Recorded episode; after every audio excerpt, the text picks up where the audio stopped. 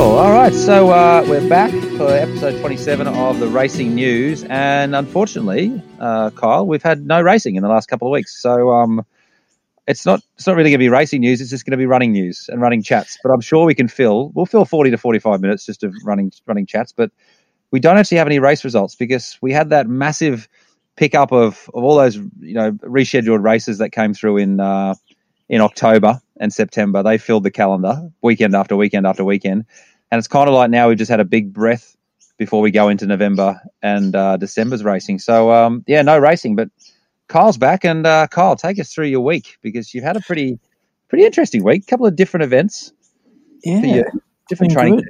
Yeah. It's been good. Um, so obviously, I've been talking about doing these shorter sessions recently, and I kept talking about doing like a 3K or a 1500 or these type of races, and I felt like I mentioned it multiple times on multiple episodes, and I finally went out and did a 3K a week and a half ago now. Yeah. And it was just as hard as anything I've ever done. Now, I don't think we picked the best morning because conditions were not ideal. I actually felt like they were okay when we warmed up, but humidity was 92%, which probably didn't help Ooh. us on that morning. And we started our warm up at about 4.55 in the morning, so we we're both half asleep. But Luke and I went to the, to the track at Griffith and thought, okay, we're going to do a 3K time trial, which we decided the day before. And both of us were going, okay, we've been doing these sessions, seven and a half laps. It's not that far. We'll be fine. Yeah. Warmed up, thought, oh, this will be all right. And you know, when you have those warm ups and you just don't feel amazing? Yeah. I had one of those warm ups, but it's exactly how I felt before I did the half marathon month ago or whenever that was. I was like, okay, I'll be okay. And we started off, and Luke's plan was he wanted to try and run around nine thirty. He wanted to try and break nine thirty, um, and I wanted to try and break nine minutes. And I thought that was probably going to be a pretty big ask to try and do that, but I thought I may as well have a go because I'm doing this. So we went out hard. I, went, I remember I looked down at the 1K mark and it had just ticked over three minutes exactly. So I thought, okay, 1K down and that had already started to feel hard. And I thought, I've got five laps to go. This is going to be really difficult. And yeah. obviously, Luke and I were both running by ourselves. We were the only two there. And I reckon that last three and a half laps, I was so close to just stepping off the track and going, nah, I'm done. And I thought, no, I can't do that. I finished all these ultra marathons. I can't step off the track in the middle of a 3K. So yeah. I managed to, to hang on for the last few laps. I did 9.15 and Luke, well, 9.15, 9.16, and Luke did 9.40. And. I, I don't think I've sweat so much since the middle of last summer, and it was just over nine minutes of work, and I was absolutely stuffed at the end of that, and I don't think I'll do it again. But it's done. Done a three k, and it was really hard. So do you do you think the pace is closer to a fifteen hundred pace, or is it closer to a five k pace when you're hitting three k? Because obviously, bang in the middle. Like, what makes what makes it tough? I think it's just that awkward it's that awkward pace and for me because i don't do that much work at that pace like i've done a lot of work at 5k pace but i'm and obviously got 1500 pace but that in the middle pace you don't often do much too much work there and oh, for me it was it it ended up almost being 5k pace yeah. in the end it was a bit probably a little bit too hard for the conditions in the first two and a half three laps and then i paid for it in the end and kind of just held on for 5k pace. Um, but if you'd asked me to do another 2k at the end of that i definitely wouldn't have. So yeah. i don't think i paced it perfectly considering the conditions. I think i went out like it was really good conditions and it wasn't and i kind of just got found out a little bit there. So i reckon if i'd gone out you know maybe three or four seconds slower in that first kilometer i probably would have held on a lot better but i still held on reasonably well. But yeah tough yeah. distance really really tough distance and and equally as well, like the two of you, although you did it together, the two of you are pretty much running individual time trials because you you know 20 25 seconds apart which is a fair amount on the track. So like if imagine if you were to do it again you'd probably want a few runners who would all run together for two kilometers and then it's just a case of who's got the most at the end for those last two and a two and a half laps because you know running seven and a half laps on your own that's tough. That's ridiculously tough. It, and it was interesting we both finished and both of us said that we'd wished we'd done it on the road and we yeah. both said we reckon we would have run faster on the road. And I, again, I wore my next percent for those again, but I reckon at that pace, it's just an awkward pace where you, they're almost too soft. Like I almost wish I had spikes or, or flats to run in for that. You just almost feel like you're, for me, I run with a really high cadence and I just couldn't get my feet on and off the ground fast enough in those shoes to run that quick, which was yeah. kind of funny. But we both said if we were running on the road on that really hard surface, it probably would have felt easier. And I reckon we would have gone quicker. So we may have to do another 3K at some point on the road and compare. Well, I'm going to be a bit hypocritical here. I know I did a 3K time trial earlier in the year on the road, but I would say if you post a 3K time trial on the road, you're probably going to get some Strava abuse because Yeah. surely, surely anything short of five doesn't get done on the road. It's got to be. It's everything else is track, I isn't know. it? I, well, it was. It's not so much. I'm, I'd be happy to do it on the track. You know, I just reckon that it felt like the road would have been faster, and I probably won't Yeah. do one on the road. I'll say that Yeah. for a 5k, but yeah, I, I don't know. Out of the races I've done this year, I've done a few more runs on the track now, and I don't. I don't know. For me, I don't find it that much quicker than Yeah. running on the road, which is interesting. But that's Yeah. just something I've noted so far in the last few months. Well, there you go. You, you're really ticking it off. All you need to do now is a steeplechase, and I think you've pretty much done most of the events on the track. Can you Oh, imagine? Can you imagine doing doing steeplechase at, in the three thousand as well? No, I can't. I actually, when we were doing the cool down, I kind of looked over and a couple of the steeples were sitting on the side of the track, and I just thought, no, I don't even think I could get over that fresh, Yeah. let alone, let alone in the middle of a 3K. So, no, I don't think I'll be doing that anytime soon. But no, that was my taste of track racing once again. But yeah, doing it solo, I don't recommend it. That was quite challenging. but good. you- You've got about five years before you become a masters athlete. That's about thirty plus. So that's when you can enter the Pan Pacs Masters Games. You can do those things. You can do the eight hundred, the fifteen, three thousand. You can tick them all off. But um, what else? What else have you been doing? What what long runs? Because obviously we've got GC fifty coming up, and that's that's a big focus now. it. So is a what- focus. what do you- Well, What are your long runs been like? So last weekend, I actually went out with a couple of runners out in Nerang, and we did this the 17k loop, and it was really humid. So that run almost turned into a bit of a session just because of how humid and tough it was at the time. Um, but went out with Adzi Gordon, David Mainwaring, and Matt Fox from Sweat Elite. So the four of us went out there and had went for a run. It was tough. that was probably one of the hardest runs I've done recently. It didn't look that impressive to look at it, but it was a tough run. Um, so that was last weekend, and then yesterday went out and did two hours on the road nothing too special, but just getting in time on my legs on the concrete. So Yeah. I'm always a little bit sore after running for a couple of hours on the on the road, but that was good. So I feel like I'm conditioned for the concrete at the moment, so, which is Yeah. good because we've only got what six weeks, five weeks. No, less far. than five. Five it would be five yesterday. Uh, so less than five, so not too long to go till we're racing. Yep, Monday the second here. So yeah, it's got to be just just over a month. Five so weeks. it's coming around Right. quick. Coming around very So very quick. But yeah, we did. Other than that, the only other thing I've done, we did some some mile reps on the track. First time I've done mile reps on the track. Again, Yeah. I haven't done too many track sessions, and that was hard. That was really hard. I don't know why we keep putting ourselves through this every Thursday morning. Luke, I'm just putting him through the ringer on these Thursdays. He Yeah. doesn't enjoy it, and he doesn't really know what we're doing until we get there, and then I spring it on him, and he just has to he has to do it. So it's been But good. that- It's been good to that- challenge ourselves and do something different. But see, that's the best thing. That's the best way you want to do a track session. There's nothing worse than riding your own track sessions because from the moment you get up to the moment you get to the track, you're talking yourself out of it. I know you've probably on the, tri- the way to doing five one milers. You probably went through your head.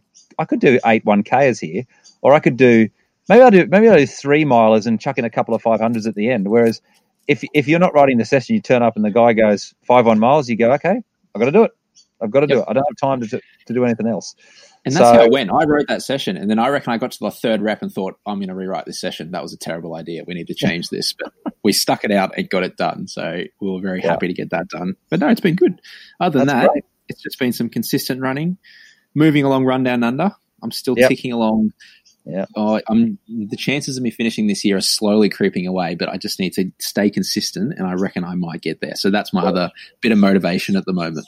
What you, you told me the other day? What do you need? Is it ninety something kilometers a week? I think I'm about 96 kilometers a week, which again, when I'm in full training for ultras, I'm doing well and truly more than that. But at the moment, I have not been running more than that. I've been probably hitting 80 to 90, 75 to 90 probably. So it's going to be a very tight finish. So See, we'll that's, see. We'll That's see. just that's just getting out of hand, isn't it? It's just creeping up a little bit. Like you said, if it was 80, 85, you could you could chuck in a big week and keep it under control. But to put in 90 odd, 92, 90, when you you're training for a shortish event at 25k, that's that's starting to get Look, loose. I've got no, I've got no excuse because I, I've got the time to probably run a little bit more than I am at the moment. I'm just enjoying running the volume I am, but at the same time, it would be nice to finish before New Year's Eve. So I'm gonna just leave. I'm just leaving my run as late as possible. I don't mean Yeah. if we it'll probably get up over 100 k's. I'm just gonna have to put in a couple of big k's, big weeks around Christmas. So yeah, exciting times ahead. But no, and how's good. your training been going? How are you feeling for the relay? good. So Thursdays at the moment of just really just actually my Tuesdays at the moment. I'm doing Tuesday, Thursday, um, Saturday are kind of my three workouts, and probably not every week, but every second week I kind of dropped the Tuesday. Um, so Tuesday's a bit shorter, quicker stuff like 60 second intervals, like, you know, 10 or 12 of them, one minute on, one minute off. Um, but my Thursday is becoming like a race pace uh, tempo just for half an hour, 28 to 30 minutes at race pace. And that's been good because I've been able to now drop that a little bit lower and bring the time down a bit quicker than I thought. So that's really good. Um, so that's been going great. But the weekend, oh, I did a 25K on the weekend. Um, and it was basically five lots of 5Ks, you know, with the second part and the fourth part being at race pace. And the first one I did, first one I did perfectly, absolutely nailed it. Yep. Did, did, great on that one. Uh, we had a little bit of a tailwind for it, which was nice as well. But it was, I don't, yeah, it was humid. It was really, really hot. Yeah. Um, and then by the second one came around, like I was, I was just overcooking, just so so hot. By that stage, I'd taken the singlet off for the first time this summer and had wrung the singlet out and just taken all the sweat out of it because I really sweat quite badly. And so I had to make that call for the second one. So you're running from 15 to 20k in the second five, and I thought, how hard do I push this? Like I want to back up again this week, and I want to go again and do you know two or three good sessions this week. So I ended up deciding to pull that um, that second 5k back by about five to 10 seconds. So instead of running four minute pace for those, I pulled it back to like 406, 410, um, and just made sure I could consistently hit it and get through five of them. Because again, like you were saying before, like I was saying with the track, I started talking myself into it and out of it a bit. Uh, you know, when I was doing the the middle five, I was actually thinking maybe I do three. Do I do three k at four minute pace? Do I do four k? You know, I was just coming up with all these different scenarios, and I thought, you know what, the session is to do 5K. I've listened to all these coaches and all these good runners who say run to the conditions, like forget pace, forget all that, go on perceived effort. And I thought, you know what? I'm going to hit that perceived effort on the head. It's going to feel exactly like the previous 5K did. And whatever time that is, that's fine. So I built into that 5K and just went on perceived effort and actually started to get better and better. You know, the first two or 3K were a bit slower. They were 410, 411 but then the last two were 405, 406. So I actually sort of built into it. So it was great. So I think that's was, the perfect way to run it. Like you did that yeah. perfectly. That's one thing I've been really making sure everyone that, you know, the couple that I'm coaching at the moment is just, it's about spending a certain amount of time at a certain effort. And that's going to vary day to day depending on what the conditions are like, how much sleep you've got, are you fueled and ready for the session, hydrated, all these different things the end of the day, it doesn't really matter what the pace is. The pace is there. Like a lot of people have programs and things where they'll have a session where they're supposed to run a certain amount of time at a certain pace. That's a. It's still going to be a bit of a guide. Now, if conditions yeah. are terrible and it's super hot, you've got to be able to adjust to that. Like if you know what that effort would feel like, if conditions were good, that's how it should feel, regardless of what that pace is. I still think a lot of people get to this kind of October, November time of year, humidity picks up, gets hot, and they're still trying to hit the same pace as they were hitting three yeah. four months ago when it was cold, and they're wondering why they can't. They're getting yeah. themselves fatigued. They can't finish sessions, and they just dig themselves into a hole. So that's a bit of a good takeaway. And obviously, you did that perfectly on the weekend. It's just yeah, it's about spending time at the same effort that it should feel like if it was colder. Yeah, and it's it's it, like still difficult in training to do it because you obviously want to hit, you know, I guess times and things like that. But like you said, you have to go on perceived effort and I guess training's a bit easier in some ways. Like the challenge would be if we get to December, whatever it is, the fifth or sixth or whatever the date is for GC50. Um, if we get to that day and it's 85% humidity, that's when it really becomes a challenge because you have to, you got to leave your ego on the start line, don't you? And go, well, you know what? I have to bring this back 10 seconds, okay? Otherwise, I'm gonna, I'm gonna be out by, you know, 13, 14k into it. So, um, so yeah, it was a good takeaway. It was a really good sort of coaching moment for myself and learning moment to go. You know what? I've got to be sensible here. I've got to listen to what people say and the advice that you get from good runners, and listen to people who say, you know, you want to be able to back up and go a week later. You want to be able to do your Thursday session, you know, five days later. You don't want to be, you know, a mess and, and fatigued and, and and not recovering because you went too hard in training. So, um, yeah, I mean, as I said, I I I overheat badly in the when it gets really hot and really humid. But um, yeah, uh, pretty good, pretty good, pretty happy with the, with with it uh, with all told. But uh, it'll be the same for the next couple of weeks for me. Some longer runs like that, some some efforts, just trying to dial in that race pace, just trying to hit it because I was talking to um, I think I was talking to Jack Gill about it. And we were saying if, if you run a half marathon 21k, it seems so much shorter than 25. 25 just seems to have taken it into a different like a different zone, like a different work zone. Like 21, you feel you can, I don't know, I, you just, I just feel you can just gamble a bit more and you can go hard. And 25, it just feels, it's only 4K longer. Like it's what, 16 minutes. It's nothing. It's, it's, it's barely anything anymore. But for some reason, it just feels like it's going to be that much tougher and that much more difficult. So no, I um, agree, and I think, but I think you can use that to your advantage as well. In that it is longer than half marathon. You don't have to run at half marathon pace. It is going to be a yeah. bit slower than half marathon pace. Whereas you know people aren't expecting you to run half marathon pace for this 25k. So you can almost it's almost a little it's you know you could almost run 20 like half marathon pace, but you don't have to because it's 25. So in that sense, yeah. you can kind of it's probably easier to pace it because you know you got to go slower than half marathon pace. So in that sense, it's probably a nice distance. Yeah, absolutely. But uh, but let's move on. But I, I, did say at the start there has been no racing, but I, I, tell a lie. There has been one massive race around the world which we're going to talk about, and that was the Big's Global Backyard Ultra. So this just captivated us, didn't it? For for days, as it turned out to be. I didn't think it would get this this this long, but it just kept going and going and going. And what a what an amazing thing to experience and just to watch through the different countries as they dropped out and the ones that stayed in and the ones that you thought were going to drop out and then they didn't. Like the Mexicans, how good were they? They were they were incredible. Unbelievable, unbelievable. It was so good to watch. Um, and and like I didn't understand the scoring system at the very beginning, but you explained it to me about you know the, the points and the things adding up. But um, yeah, let's uh, let's go through some of the results. Were you surprised to see Belgium take out the victory, Kyle? Uh, yeah, I think I was ex- I was surprised. Well, it's hard because, like you said, the way that the points worked is, I suppose, just so if people don't know what we're talking about, one you've heard us talk about backyard ultras before. It's a six point seven kilometer loop. You run it at the you start at the start of every hour. You can run it as fast or as slow as you want, and then you have to be ready to go on the start line again at the start of the next hour. And it just yep. keeps going until there's only well two people left in your race. Once there's one, you can't keep going. You finish. So the way that this worked is each country had fifteen runners. They all started at the exact same time globally. So the Australians started at 10 p.m. on the Saturday night. You know, the Americans started about dawn at their time on the Saturday. Um, so it was a bit all over the place for everyone. But because every single runner's lap total counted to the team's total, even mm. your 15th place runner, all of their laps counted. So it was who had the strongest overall team, not necessarily who would go the longest. Obviously, the teams that go the longer, you know, are going to do well. But if you've got 13 of your runners drop out really early and two of them run and we end up winning it, your team's probably not going to do that well. Yeah. Um, so it was really hard to pick because you kind of had to know every single person that was in the team. Um, but obviously the last two from Belgium, they're both really well known through hikers and long distance ultra marathon runners and have a lot of pedigree under their belt. So they were always going to go for a long time. Um, but obviously the Americans had a really good team. We obviously know more of their names. The Canadians had a good team, um, but they probably didn't go to the level they wanted to go to. Yes. Um, and then there's a few of the other European countries that just have these people that no one really know about, but are just incredible athletes that just seem to be able to go and go and go. So it was always going to be interesting to watch, and I didn't really have a clue who was going to win. So that was kind of more exciting to watch. Um, and and you're right. Like I think the reason Belgium did so strong overall. I mean, obviously with the two guys who who went for most of the, most of the competition, but if you looked at their third, fourth, fifth, sixth, seventh runner, they were they were logging some big laps as well. Because um, I think at one stage when it was just America and Belgium left, a couple of the comments on the forum said, "Well, there's no chance of America even winning."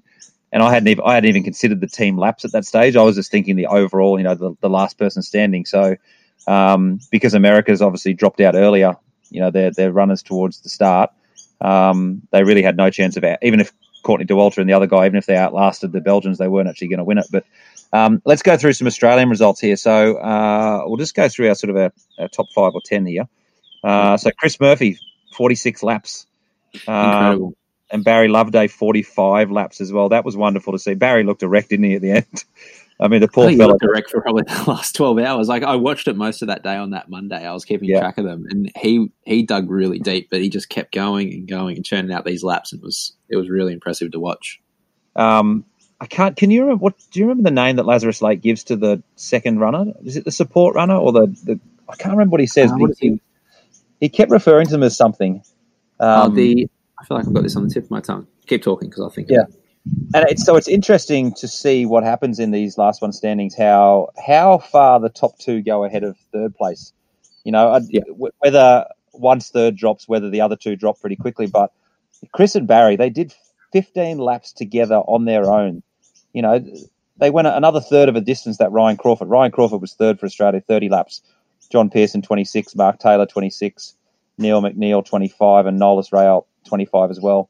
Um, so if you look at Chris Murphy and Barry Loveday, like the two of them have gone 15 hours just on their own. And, we've talked a bit about in the past about how you you get that very strange bond, don't you, between the the final two? And it would have been even stranger in this one because they really need each other to hang in. Whereas if it's a standalone event, you know, you, you want the other guy to keep going, but if if she drops or he drops, then you win the day. But um, it, yeah, it's a very very strange strange race, but absolutely wonderful. And then we had Cam Munro, twenty four laps, Greg Ponch twenty four, Guy Schweitzer twenty four. Mick Thwaite, 22, Jody Oborn, 21, Suzanne Chatterton, 18, Kerry Bremner, 17, Lisa Spink, 17, Susanna Harvey Jamieson, 15, and Chris Ryan, 14, for a total of 419 laps, which was just short of 3,000 kilometres uh, for 15 people. Incredible. it's a lot of kilometres, isn't it? And the other exciting thing was there is that from pretty much the whole time, the Kiwis were ahead of us for pretty much the entire race. Yeah. And it was only, I think it was right, I think it was just maybe hour 42 or 43, the two that were still going just passed them. So we just got ahead of New Zealand. Yeah. Yeah. And that happened right around the time that they smashed us in the Bledisloe. So it was nice to get at least one, one victory over them that weekend.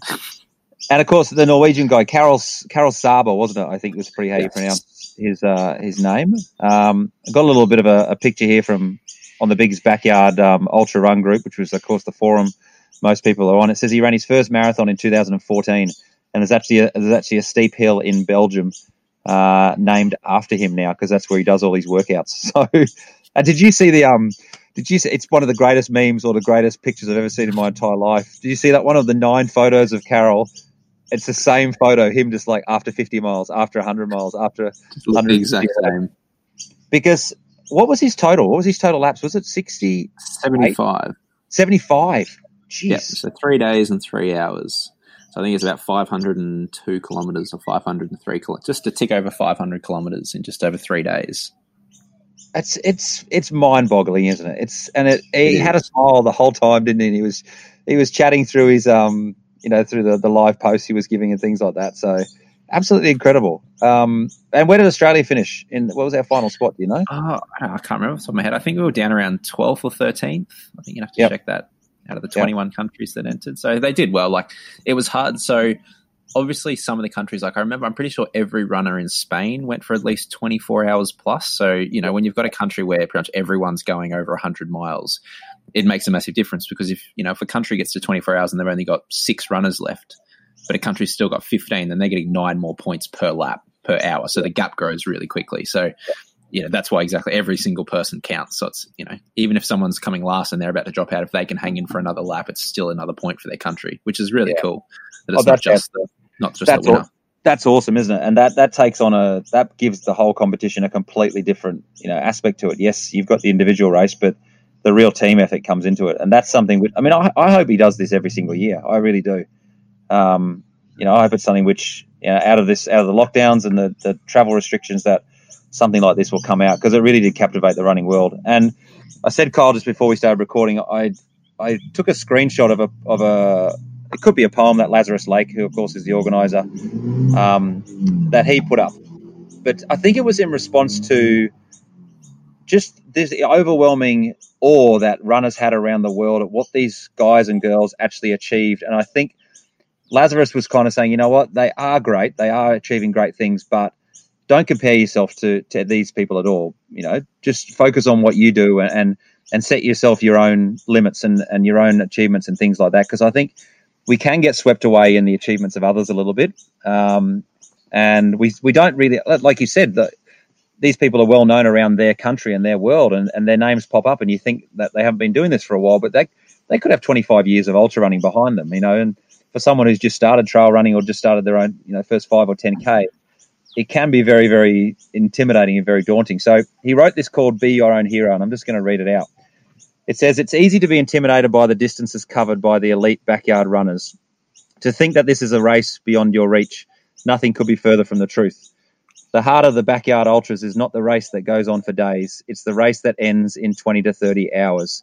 And the soul of the sport is not the 60 hour runners, it is every person who steps into the starting corral in a search for their own limits. It does not matter how far you go, the furthest you have ever gone is the furthest you've ever gone.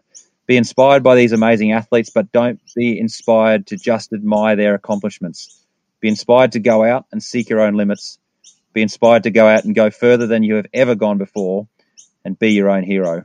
Like he, he's just a legend, isn't he? Like he, he, he, cap- he captures like you, yeah, he just captures what the essence of it is all about, and he's right. Like the, the soul of the sport isn't the guys and girls at the top end; it's it's every single person who's out there, and I get that feeling when you watch marathon running as well. When you when you're standing on the side of a marathon and yeah, you, are amazed at what the people do who are coming in the low two hours, but then you you cast your eye to the middle of the pack and then further back to the six hour runners, and you go, that's a different sport. Like these are the these are the ones that you should be in awe of. They're out there, you know, three times longer. They're battling the pavement for for you know four hours longer than some of the pros are, and you know those are the ones that deserve a huge amount of admiration as well. Um, and I've always said, you know, when when I run PBs, it's the easiest race I ever run in my life when I run a 5k PB or a marathon PB because everything's going in control and everything's fine, but it's the days when it goes pear shaped and it, and it falls apart and it's the days when it's a slog. They're the ones that you kind of remember. And I, I think Lazarus Lake, he just he just sums up what running is all about um, in that sort of write up that he's done. But it got me thinking, Kyle. The name Lazarus Lake, of course, is his trail name. Uh, yes. Uh, Gary Gary Cantrell is his real name, isn't it? Is that right? Yes, that's right. What is, what is it? What is it about trail names? And you ha- you have one, but you said you've kind of shelved it in the last few years. No, well, I, it's one of. I think it's it's quite popular with a lot of like people who do through hikes and long long hikes. You know, when they're out there doing a trail that might take them a month to do or two months to do, where they're kind of fast packing through it, those sort of things. It's become a thing where people take on like an almost an alter ego, like this other persona. They take on this trail name, and often it's given to them by other people who are on the trail with them. So yep. people get all kinds of you know different names and things as well. Um, but again, I started getting so this was years ago, like when I first started running back when I was a teenager, and I ran with a lot of the guys that I still run with now. And obviously, we all ran things like the goat loop and everything like that. And they all started calling me baby goat, which at the time I thought, okay, that's all right because I'm way younger than all of these guys. But it's got to the point now where I'm no longer the youngest one running around by quite yeah. a way. And there's a lot of young people running around, but they, that name still seems to pop up. So I'll be interested to see how long that lasts for because it'll be quite funny if they keep calling me that for another 20 years. But I'll take it if they want to keep calling me that. I'll take it. Well, if, if you remember the cricket with the Waugh brothers, Stephen Mark Waugh, Mark Waugh was called Junior, wasn't he, for his entire career? So I don't think you're going to shelve this at all.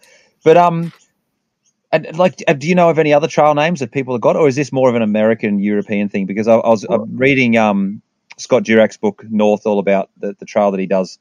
Um, and he, he's talking about the people who come and run with him. They've all got trail names, and his wife's got a trail name. Is this an American Europe thing, or?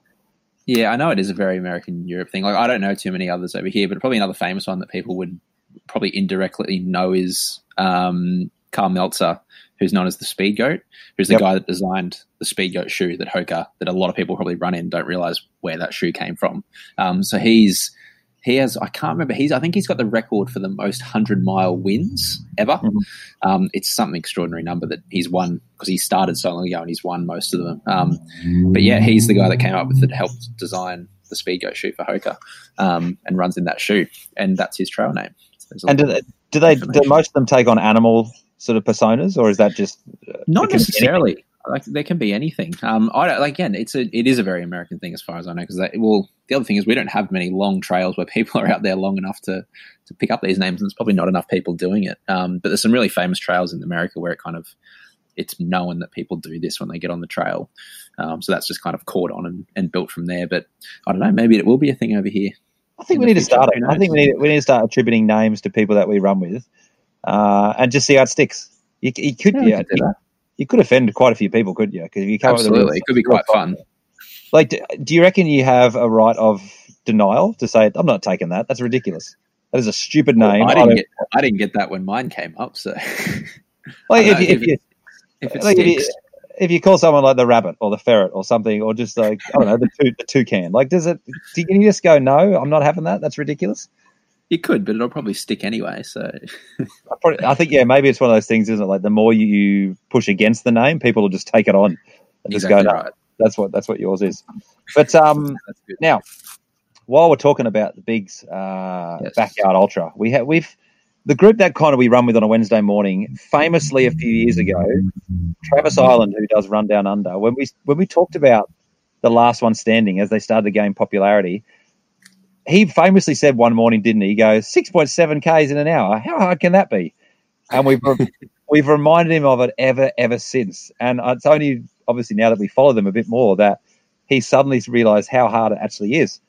But we've come up with a bit of an idea, haven't we? So run us run us through it. Well, and this kind of, I think we both, I think we both probably thought of this by ourselves and then said it to each other at the same time that we'd come up with this idea. But after watching that World Championship one for a couple of days, which I really enjoyed watching, it was really cool. I just in my head, it's intrigued me, and we've talked about these races for since we started the podcast, literally episode mm. one, that it intrigues us this type of racing. So we both said to each other, why don't we try one? But we'll just do it as say a twelve hour initially, put a time limit on it, but yep. we'll race it like a last man standing where we do 6.7 Ks, stop, and then we go on the next hour just to see what it's like for that initial period. Yeah. So, and pretty much everyone that we've said it to initially have jumped at the idea and thought, yeah, we'll jump in and do that as well. So we're going to do it at the end of the year. Doesn't help that it's going to be the middle of summer and we're going to go through the middle of the day. So it's going to be really hot. Yeah. Um, but yeah, I'm excited. I'm really excited because kind of like we all laugh when Trav said it, but in my head as well, I've kind of got the same thought of going, oh, can't be that hard. Yeah, we're all thinking Ks. This 12 hour, like just for 12 hours, I'm like, it's 80 Ks in 12 hours with some rest. We'll be right. It's flat. So I don't know. I think I'll be very, the thing I'm interested the most in is what do I feel like when we finish 12 hours? Do I finish going, yeah, I'd, I'd be ready to go through the night. If I had to go here, I could definitely keep going. Yeah. Or do I finish going, oh, that was the longest day ever. I'm done. There's no way I'm doing another lap. So that's kind of what I'm most excited for. Because if you think about it, let's say you come in on just for the sake of ease, let's round it to 45 minutes. You get, you get a quarter of an hour every single lap. That means we're going to have three hours, aren't we? Yep, three hours of nothing time, downtime, and that's a that's a long time, isn't it? Yeah, to, that's extra time that that you know, like you said, if you were to go and do 80 k's and just run it, walk it, run it, walk it, run it, walk it, you get through it quite easily um, you probably get through it in, in eight hours. So you, have probably, you are out there for four hours longer, aren't you? Which means you're physically out there, and you're not going to be sitting in the sun, but you're out there in actually in the event, which which takes energy out of you. And we've all said the same thing again to this idea: how hard can it be? And we're going to find out. One way to find out. I'm sure but, it will be very very difficult. We've also put a, a, a limit, haven't we, on it? We've said there is no ego games in this at all. I don't care how good you're feeling you are not going out for a 13th. No one is to go out for a 13th lap because that would just, just destroy the idea of it. So um, yeah, I don't think there'll be many of us chasing someone down to stop them if they start if they start running a 13th lap.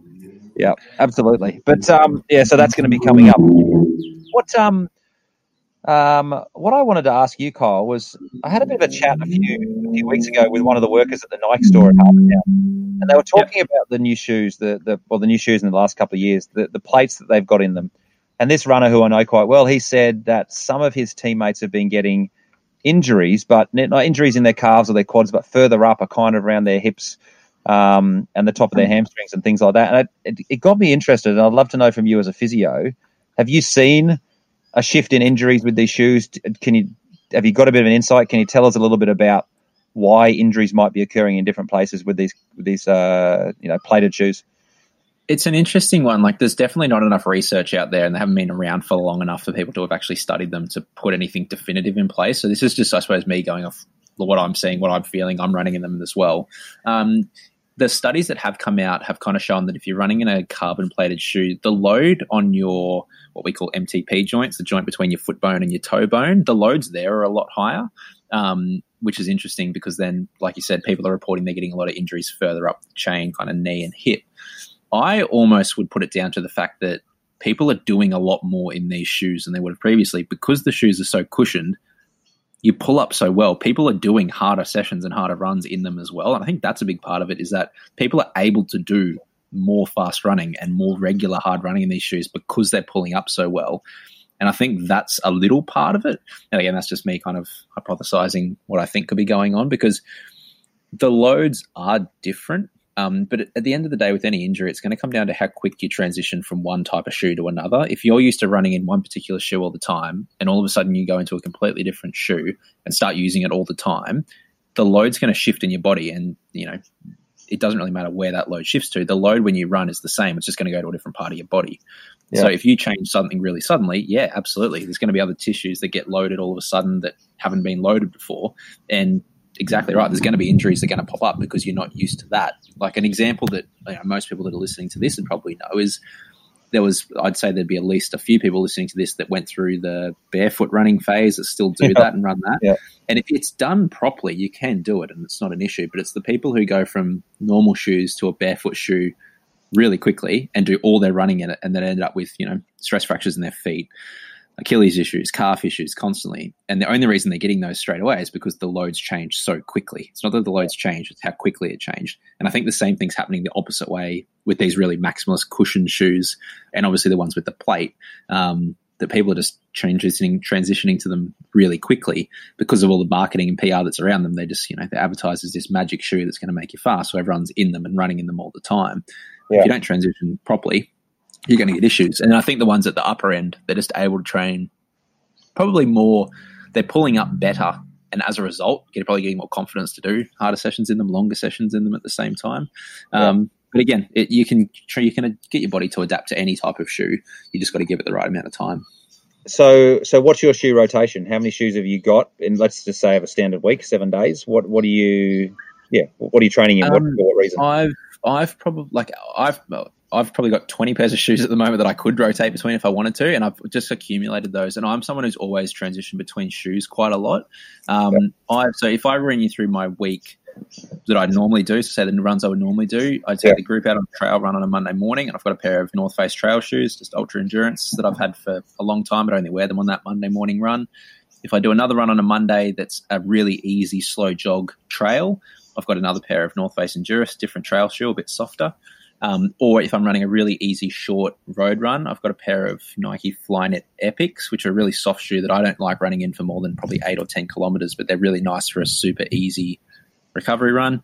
Yep. Then it comes to fast shoes. I've probably got four different pairs of shoes that I'll rotate between when it comes to workouts, and that purely depends on what type of workout I'm doing. So if I'm doing if I'm doing a really hard session or a time trial or anything, I've obviously got the next percent there, but I don't wear them that often. Um, I've got another pair of carbon plated shoes, which aren't quite as good as those, but I'll use those. I've got flats, and I've got another pair of um, shoes that have a nylon plate in them as well. And I'll rotate between those four. So I, you know, any workout I'll be in a completely different shoe. And then the shoe I'm probably using for the majority of my runs at the moment, I've got the Pegasus 37, which I'm really, really enjoying. Um, it's a nice hybrid between the old stiffer Pegasus and the Pegasus Turbo, which was a bit softer. Um, so I'm probably doing my long runs in that at the moment and some of my base mileage, but then I've got a couple of other shoes that I'll just use for low mileage, just easy running at the same time. But I also use that just to vary the load up a little bit. Like I, for me, I can't run in the same shoe every single day. I've always run in different shoes and mix that up. And I think, you know, that's one part of the reason why generally I don't get too many niggles and things as well. Um, I'm really good with my load management, watching how much I'm doing, but I have that variability in my Yeah. terrain that I run on, hills, flat, speed, different shoes. Like I do mix it up the right amount, which tends to help. Um, but there's other people that just, you know, they're just in the position where they're going, oh, I've only got two or three pairs of shoes, and that's absolutely fine.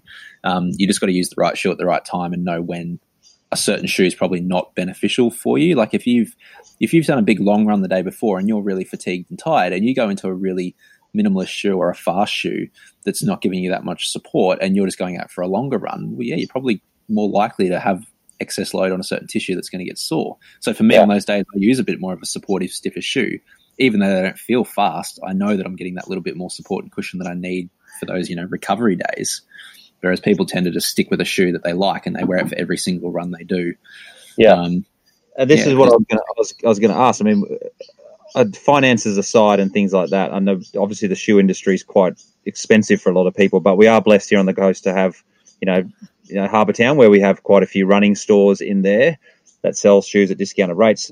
So if we have a few more shoes and we rotate through those, are you saying there's less chance that we're going to get injured? So let's say, for example, then we bring another shoe in, like like a Nike or like a Saucony or something like that if we've been rotating through a variability of other shoes and we bring in a carbon plated shoe, is there less chance we're going to get injured because we've been running in different shoes for a longer period of time? Not necessarily. Like that's a small part of it, and yeah, it plays a small part. But you could have the perfect, you know, brand new shoes all the time, rotate between a different shoe every run, have the perfect shoe selection, but just go and do way too long of a run one day or too big of a week and spike, you can have the best shoes in the world. You're probably going to pick up an injury. So load yeah. management is the number one thing when it comes to, to injuries and try and, you know, you can't, I always say that people, we can't prevent injuries, but you can minimize your risk of getting them. And there's yeah. a whole lot of different things you can do to do that. But load management, if you're running number one, is the biggest thing you can do. And the thing that probably a lot of people that are listening would be interested in is most people, when they think about their running load or running volume, it's all in either hours or kilometers. That's all people tend to think about. No one really looks at.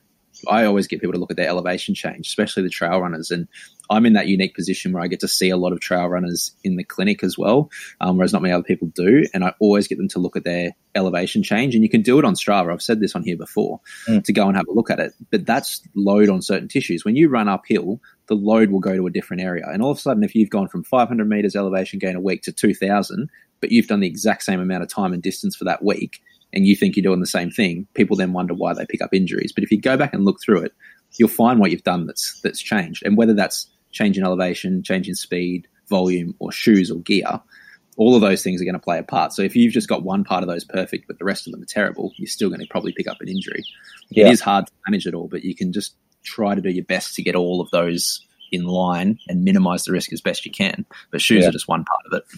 Yeah, absolutely. I mean, it's it's a minefield, isn't it? The shoes, you know, so many brands out there and so many models and so many styles within the models. Like it's, I guess you just got to talk to your, your running circle, don't you? You've got to figure out what works for you guys, and and that's right. And I guess just listen to your own body, isn't it? Like if you're feeling sore, as you said, if you're feeling sore from a longer run, you've got to think about the shoe that potentially I might have to wear the next day or the terrain that I run on the next day. Um, the the run that we did this morning with the your group at the MyGC Physio is a is a beautiful run for me to do on a Monday morning because it's so casual and so slow and there's a little bit of walking in it and it's a very slow jogging pace and it's just it's the perfect way to start the week when on the Saturday, you know, it's only 48 hours ago, but for me that's still quite close um, to do quite an intense workout and I didn't really want to go hard. So I've got think I've got what Saturday, Sunday, Monday. I've got three days between you know tougher sessions. My next tough, tough session comes around on Tuesday. So um, yeah, look, some great tips there from you, um, which leads me on to another little um, thing that I found up on when I was just trawling through Facebook and things um, over the last couple of weeks. Uh, one of my uh, athletes that I followed, I think through the Billy Yang series of movies that came out was Sally McRae. She's run for Nike for the Nike Trail Team she's been out here to UTA, I think at least once, maybe more than that. Um, but her name, she goes by the Yellow Runner. Uh, not too sure why that's the name, but anyway, that's the name. Do you know? Do you know? Is that a trial? Is that a trial name? It could. It could be a trial name. I don't know. I know she likes color yellow. She used to always wear yellow all the time, so it's probably something to do with that. But she, um, Sally, just put a few things up there, and just listening to your pro tips there, I guess about shoes and about terrain. She uh, back on October 24th, she put up some pro tips, which I thought were interesting. And I just want to run them by you to see what you think. Um, she said, right, get strong. First of all, carry a heavier pack, which I've had a few friends do that when I've done hill reps with them. They take on more water, even though they're not going to drink it. They just take more weight. Um, lift heavy, do hill repeats. Uh, don't underestimate push ups, she said there. Um, yeah. Do a 10 to, very mountain running specific and trail running specific, but absolutely do 10 to 15 second all out max efforts on the track. I agree, but you got to be very careful with that at yep. the same time. But yep, I like that. Strides, we'll call them strides, not all That's out, right. but 80 to 90% efforts. Yep, useful. So, so there is, so th- what I'm hearing here, there's an asterisk behind each of these, isn't there? Which you have to take note yeah, of. Don't, don't, I would say to someone, don't listen to this list. And if you're doing none of them, don't do all of them at once in yep. the next week because it yep. won't end well. She said, uh, add a double day to your week. Uh, learn basic Pilates and do it often. Um, wear three to four layers instead of one, which would be very tough at this time of year, but maybe that's a winter thing that we can do. Um, set your treadmill to have a little bit of an incline.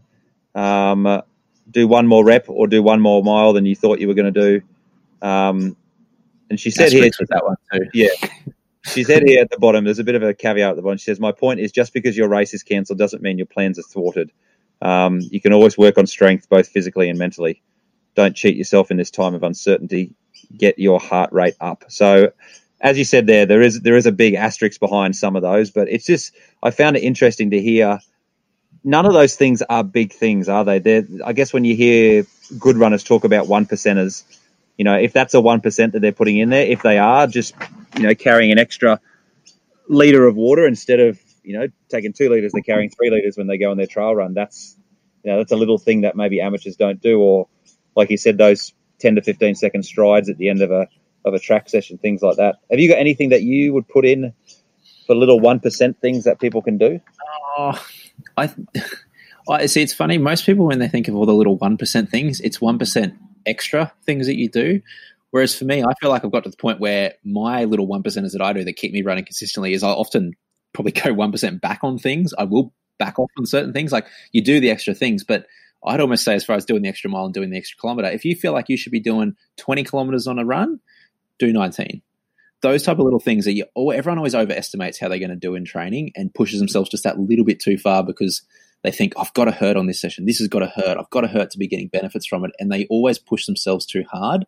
You've got to think longer term with your training. And if you're training at 80% all year round, I can guarantee that you're going to be fitter than someone who trains at 100% for six weeks at a time, gets injured for a couple of weeks, and then backs it up again. Yeah, their training looks really impressive while they're doing it. But in the long run, you'll end up fitter than them by training at 80, 90%, which is exactly what I'm doing at the moment. You know, I'm running less volume than I could run and I normally run, but I'm feeling good. I'm feeling fresh. I'm not getting sore. I'm not getting niggles because I'm actually holding myself back a little bit more and listening to my body. Like that's the big thing. The biggest thing, which you probably didn't touch on there, but like get good sleep. If you get yeah. good sleep around your training, it makes such a difference. Drink lots of water during the day, stay hydrated, and get good sleep. If you can do those two things well, you'll go a long way to feeling good around your training. If you do yeah. those and then listen to your body in training, people will be amazed at the results you can get. Yeah, absolutely. And I think I've made the mistake enough in the past to, like you said, add too many of these things that you read that the pros are doing. I, you know, when I when I read these and when I look at them, I it's more for curiosity for me than anything yeah. that I'm actually going to implement. But I, I kind of look here as well and go, well, is there anything that I am doing that they're also doing that you know sort of underlines the reason why I'm doing it. And you know, I do occasionally run in long, you know, a long jacket when I don't need to. Um, yep.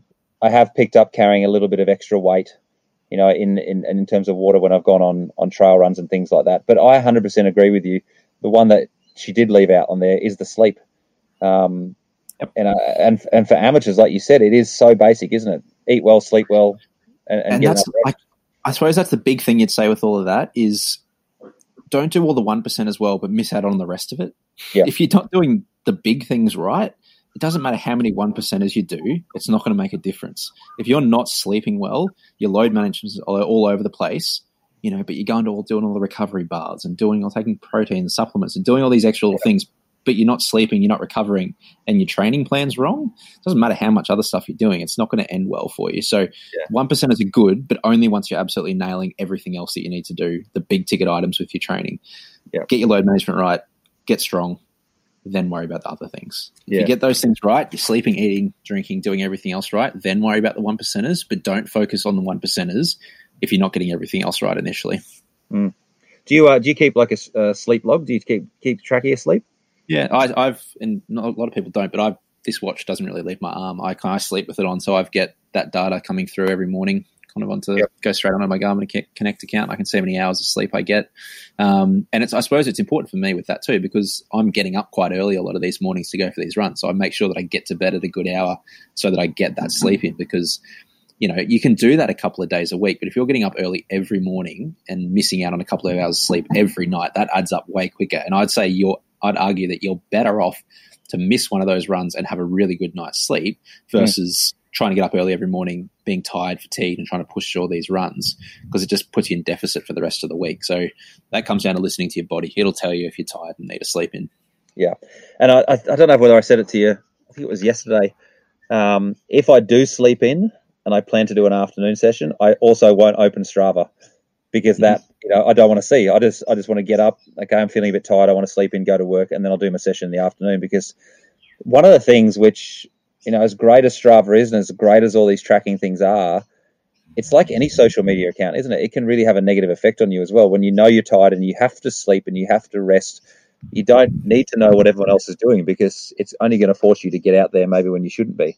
Um, so yeah, look, some some great tips from Sally there, but also uh, importantly, what you said, Kyle, is the, is the in an amateur world not to take a, a, focus on what the pros do and not to try and copy what they do. To look at them from a curiosity point of view and to see if there's you know you work with your coaches and when you work with your squad and the people that you know to see how things can be imp- implemented. But um, yeah, sleep and rest and food. Hey, it's it's Yep, really it's the it's the non pretty, non glamorous things that make the biggest difference. Often Yep. the one percent things are the glamorous things that look good, you know, for everyone to see you doing.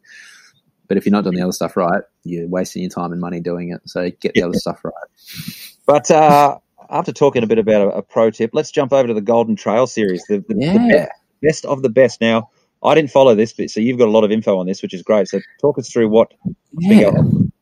So this was the championships, obviously given COVID, this, you know, threw the year out a little bit, but they had the Golden Trail Championship. So people would have heard us talking about the Golden Trail series that Salomon's the main sponsor of that they put on each year, mainly focusing around Europe and a couple of races in the States as well.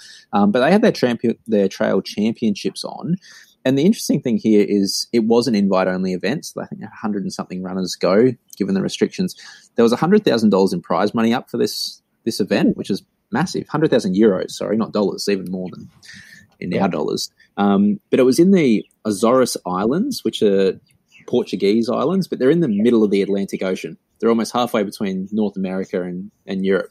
Um, I'd never even heard of them before, but it's this group of small little islands that just the scenery looked absolutely spectacular. It was a lot of rainforest and then just steep cliffs, ocean. It was incredible. So this was a lot of the best mountain runners, sky runners in the world. There was a couple of strong orienteers there, so it was kind of you know the mixing and the matching of everyone that's that's good in trail running as well. Um, Yeah. And I was really interested because Jim Walmsley actually went over. Now he doesn't normally race a lot of these guys, these European guys, very often. So obviously, I don't know. He's been training a lot, but how much he's been doing specifically like this, I saw him post a few videos his days leading up to it, and a lot of it just looked like it was scrambling up mudslides and climbing over logs. It was proper trail running. So I was interested to see how he went. Um, but it was actually a four stage or four day stage race, which Yep. a lot of the, these guys won't, you know, probably won't have done too much of. So it was the distances were 23, 24, 29, and 34 kilometers. But each race had between 1300 and 1900 meters of elevation gain. Really wet, really muddy, and really steep. So it's a tough four days. So I've never done a, a multi day race before, so I don't know how I would attack it, but that was what they did. The other interesting component of this is they had uphill segments, downhill segments, and a sprint segment on each stage. And the fastest time, male and female, on each of those three things for each race got a different color bib, much the same as what they do in all the cycling races. Um, so there was a red bib for the uphill, green bib for the sprint segment, and a blue uh, blue bib for the downhill segment. Um, and there was the I have to look. I've got the prize money up there. Basically, there was prize money for every. There was 500 euros for every stage win that you got on any of those categories. So even if you won the whole thing, if you won this uphill segment, the downhill segment, or the sprint segment, you were getting paid for that. So I watched a couple of the highlights of the days, and there was a there was obviously people there just to target specific segments on this. So Remi Bonnet, who people probably know, he's done a lot of running for Salomon. He recently had a crack at breaking 30 minutes for a vertical K, which he did. Um, He won the uphill segment pretty much every day, but he wasn't up the front in any of the day's results. So he was really targeting all the uphill segments. Um, there was someone who won every single one of the downhill segments, one of the other guys, but he didn't feature up the front of the race as well. But then I watched in one of the highlight packages, there was two guys who were vying for the sprint, the green bib, much like the green jersey in cycling. Yeah. Who they had a big arch up at the start of each sprint segment. It was only a kilometer or so. It was only short segments and an arch at the finish. And those two guys stopped mid race together because they were racing for the win. They stopped together, got their breath, took their time, did a few stretches, and then took off together and actually raced the sprint segment in the middle of the race and they jogged and finished the race. That's So there was cool. all these little races kind of going on. There was the people going for the overall win, people going for the uphill race segments, sprints, and the downhill. So there was stuff going on all over the place, and I kind of like it. I did like I saw it initially. I was like, ah, why wouldn't you just go for the you know, first person across the line? But I Mm. suppose it's people that have strengths and you know weaknesses in different areas, and it was really I, I think it's a great idea. Um, so that was something that was a little bit different. Um, but in the end, Maude Mathys, who we've spoken about quite a lot, um, Sierre-Zinal winner. She's won most of the races. She took out the females one. Um, and Bartholomew, and I'm not even going to try to pronounce his last name, he's from Europe. He actually took out the win. Jim Walmsley was second. So he beat Jim, which was quite impressive. Um, Wow. But Where- yeah, where was. you- what what country is he from? Do you got the country? Oh, I don't know. I don't know if it's Norway or it's one of the Scandinavian countries. Oh, They're just okay, incredible athletes. Um, but he's won quite a few races recently. He beat Kilian in one of the races recently. Um, so he's he's pretty much one of the fastest guys in that type of terrain in the world at the moment. Um, but yeah, it was. If people haven't seen it, the Golden Trail series on YouTube have posted little two minute clips of each day's races, and they'll obviously follow that up with, I'd say, longer videos of each of each race or the whole thing. Um, mm. But go and check out just these little two minute clips of each race. They show a really nice highlight package of you know, the type of terrain that these people are running on. It was it was really cool to watch. Well, that's my that's my viewing for tonight. That sounds unreal. And do you think um do you think that'll stay next year? Will they bring? Or is it? Do you think it's just a gimmick for for what's been going on this year? I don't know. I like it. I kind of hope they keep it, but I, I would kind of hope they do it on a bigger scale. Like these segments weren't too long. Like there was climbs, but they weren't, and the sprint was short. It'd be interesting to like put these in bigger events and longer events, um, especially in ultras. I'd find it fascinating because if you know if you had an uphill segment, which I don't know, did they do that at Brisbane Trail Ultra? I know they yeah. had an uphill. Segment. Yeah, Red Bull. yeah, Red Bull, but if Red they Bull do that, yeah, if they do that kind of later in the race, you know, there's people that probably would try and you know go easy and then try and sprint the climb, but they probably still can't do it as fast as the people at the front. But it just adds a whole other dimension. I like the idea of just having a little sprint segment in the middle. Like I actually like that more than the other ones. Like they picked the flattest section on the course. Whether it was there was one day where it was right near the finish. The last kilometer into the finish was the segment. One was about halfway through after the climb. There was all these different spots. I think that was brilliant. So it's basically like you could do this in any race. Someone could go and make a segment for the you know the road stretch of Coastal High. Yeah. And have a look who ran at the fastest on the day. You know, you could do things like this all the time. Anyone could do it. You know, any race directors listening, just put a segment there and you'll, it'll tell you. Um, but, but, I like but, it. I but what they seem to have done well with this, uh, the Golden Trail one, is because I think I imagine most of the times at an amateur level, if you did that, it would probably be the fastest male female overall who would probably end up taking that segment. But they've they've staged this, haven't they, across a four day event so that it really gets a mixture of athletes um, with very different strengths and very different disciplines. You don't just want the, the first person across the line to win everything, the climb and the sprint and all that. You want other That's people right. to be in. So um, it's it just sounds like they've just taken a leaf out of Tour de France and just you know, manipulated that, which is great. Pretty much copied it, which is I like it. It's good innovation. So no, that was I had again never heard of this happening, and I've heard of you know King of the Mountains and things, but not sprint segments and downhill segments. And someone and I like the fact that it was in a multi-day race. Someone had a bib on the next morning. If they were the fastest uphill of the day before, they got the red bib. Yeah. So things like that, I think that's really cool for. Not that there's many stage races around, but it's a brilliant concept. Absolutely, absolutely. Alrighty, so that's that's a pretty good uh, pretty good fortnight there. So as you said, not too many races, uh, or none that we've talked about locally, but we do have we do have some coming up, don't we, Kyle? We've got um, we got the Guzzler this weekend, um, which I I hope it's cool for them. Hopefully, these storms are going to bring in a bit of cooler weather because, oh man, if it's anything like last weekend, it's going to be tough. So all the best to the Guzzler people there. Sunday, there's the uh, Run GC, the last lead up race before GC 50 uh, the 10K. Um, of course, GC50 is in a month, five weeks' time. Coastal High and um, Biawar at dusk. Biawar at dusk, I think, is on the same day as GC50, but Coastal High, that's been that's a week before GC50. Um, yep. And Travis Island and myself and a few others from Rundown Under, we're going to be at the top of uh, Apple Tree. I think at the checkpoint there, we're going to be manning that one. So um, yeah, we might try and talk to Steve Jackson um, and see if we can have a bit of a chat to him before GC uh, before um, Coastal High. See if he uh, has a few tips for us who might be there, and we might even try and get the, the guys from GC50 on as well. But um, before we go, Kyle, run down under. Yep. Where are we at? I'm currently right on Sale, which is a town on the southeast coast of Victoria. Yep. So I've got 828 kilometres to go to finish the, my lap of Australia. So eight twenty eight. Yep, and I reckon we've got what nine? I think New Year's Day is on a Wednesday. I think well, well maybe. I think we've got about I, nine weeks. Am I, I right there? I don't go in weeks anymore. I go in days. You got fifty nine days to go. How many kilometres you got to do? Eight hundred. I've got to do eight hundred and twenty seven. Eight twenty seven divided by fifty nine will give me your daily total required 14.01 kilometers per day. That's pushing it up there now. Which is 98. It's 98.1 kilometers a week. I didn't realize it was that high. Okay. I need to pull my finger out and get running.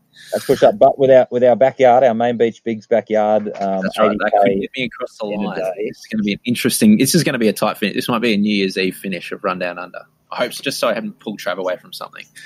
and when you take into account as well, you're probably going to be having a taper week leading up to GC50, so you'll probably only bank 60 or 70 there, which means you're going to need a couple of 110s.